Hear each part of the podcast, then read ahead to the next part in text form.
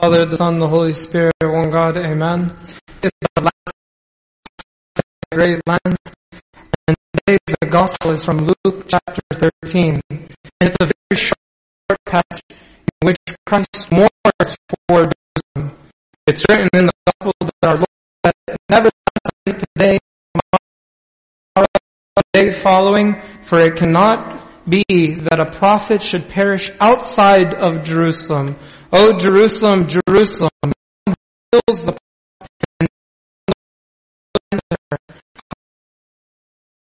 your children together as a hen gathers her brood under her wings, but you are not willing. And what amazes me about this passage is you see our free will. God Almighty, the all out his great love not violate free will. In the passage, I wanted to gather you. I wanted to gather you. I wish I could. I wanted, but you were not, you were not willing. You know, right now I'm in the process of reading a book called The, the Strong Willed.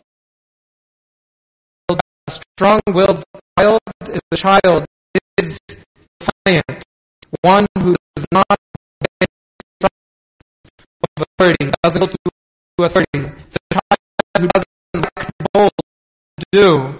It's a child that does what they want. You guys know of a child? Um, the idea is that actually child, and sometimes defy commandments of God or the authority of the church. We like to be directed in our truly all of us are guilty of being strong-willed children. And even this term strong-willed child, I think is in the, in the, in the Bible. It's a biblical concept. In the Old Testament, it wasn't called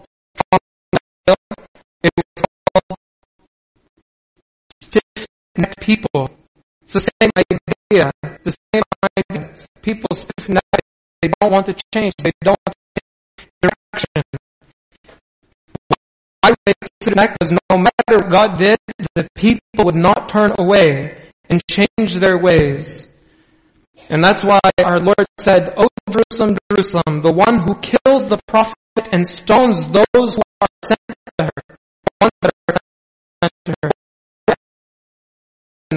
as he, was being martyred, he said, Was there a prophet of your ancestors you did, that you did not persecute?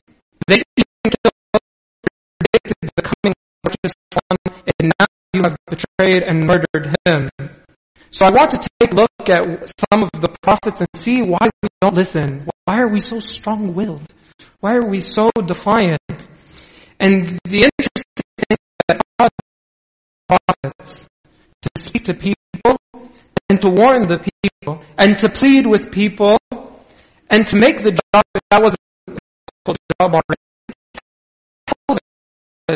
always told them that time your message will not be received, and actually the people will not listen to you. And yet, brave prophets, they would go out knowing full well their word they would speak would not be received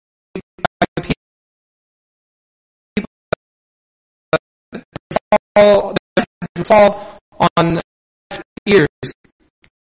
Look at what the Lord says to you in chapter 2. It says, and count how many times it says rebellious people.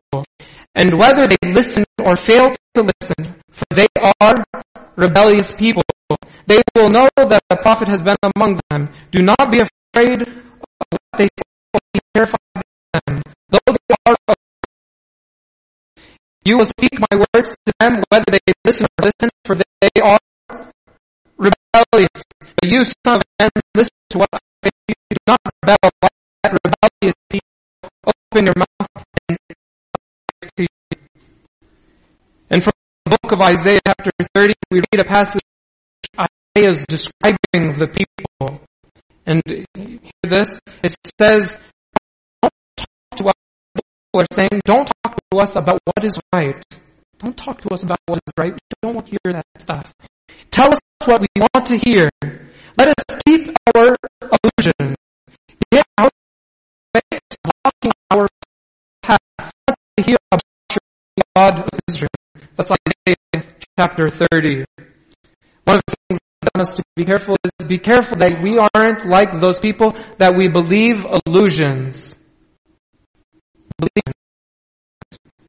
Many people are illusions. Believing false things. People here, they're living in their own world away from God. Illusion. The other is just I meet people like this, met someone, people of different religions marrying each other, and they were telling me our kids are asking us, so which one's right? So then I told them, just be good.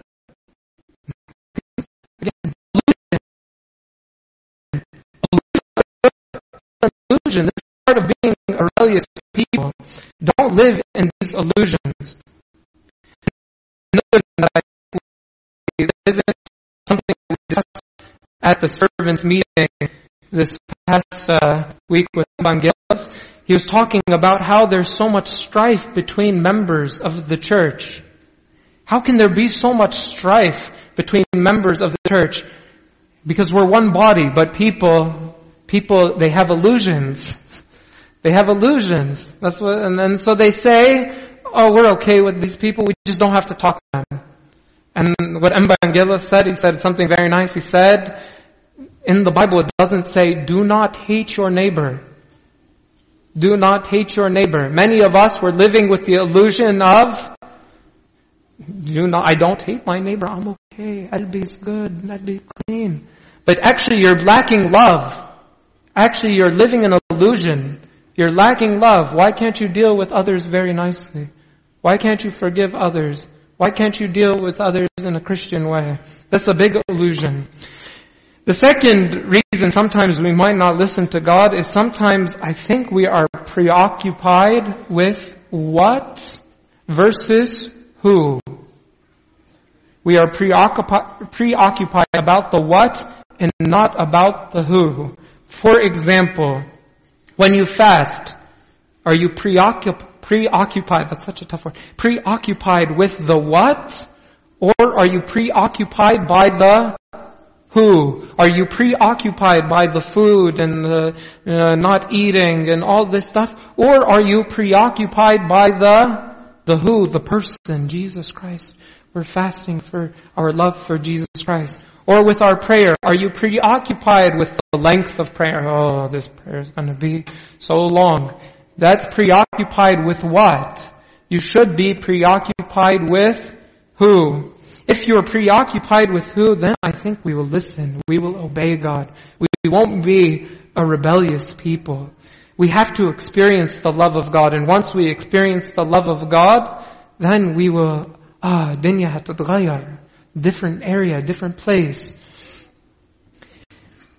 Because inside the love of God is to be inside the bosom. To be inside the bosom of the hen says he takes the brood under his wings. Inside the bosom there's warmth. There's protection. There's love.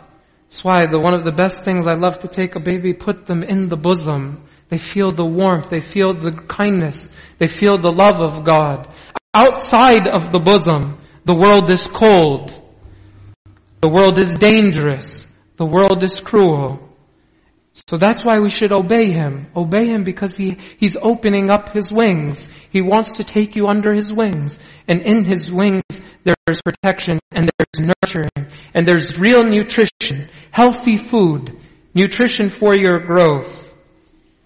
The second way to, to be obedient, and I think this is true, actually I was reading it in the book, The Strong-Willed Child, is to learn it from your youth. To learn it from your youth. That's why it's very important. Parents, you teach your kids obedience to God. You teach your kids to fast. You teach your kids prayer. You teach your kids. Very important to learn from a very early age. That's what James Dobson says, and that's actually what the, the Pauline epistle said today. In the Pauline epistle, it talks about people who live differently, who are rebellious people. Says, but know this, in the last days perilous times will come, for men will be lovers of themselves, lovers of money, boasters, proud, blasphemers, disobedient to parents, unthankful, unholy, unloving, unforgiving, slanderers, without self-control, brutal, despisers of good, traitors, headstrong, haughty, lovers of pleasure, rather than lovers of God, having a form of godliness, a form of godliness, but denying its power. From such people turn away. And then later in the epistle, it says, but you must continue in the things which you have learned and been assured of, knowing from whom you have learned them, and that from when? When did you learn these things? When? Do you see? From your childhood. It's written from your childhood. You can find it? From your childhood. Oh, 15. That from your childhood you have you have known the Holy Scriptures which are able to make you wise for salvation through faith which is in Christ Jesus. The third thing to be obedient and to, or to do the will of God, I think is to do service. To be involved in service of God. I'll tell you why. Ezekiel the prophet, someone called God to do a service. And this is what the Lord said to him. He said, Mortal man, go to the people of Israel and say to them whatever I tell you to say. I'm not sending you to a nation that speaks a difficult foreign language, but to the Israelites. But none of the people of Israel will be willing to listen. Why? Because they're rebellious, they're stiff-necked, they're strong-willed. They will not, they will not even listen to me. All of them are stubborn and defiant. But now hear this. This is the, the beautiful part. This is what God tells to Ezekiel. He says, now I will make you, Ezekiel, I will make you as stubborn and as tough as they are. I will make you as firm as a rock, as hard as a diamond, so don't be afraid of those rebels. So imagine now if Ezekiel isn't involved in the service, or involved in not doing or doing the will of God, God would not make him hard. Like, uh, would not keep him under the shadow. He would have been just another one of the rebellious people.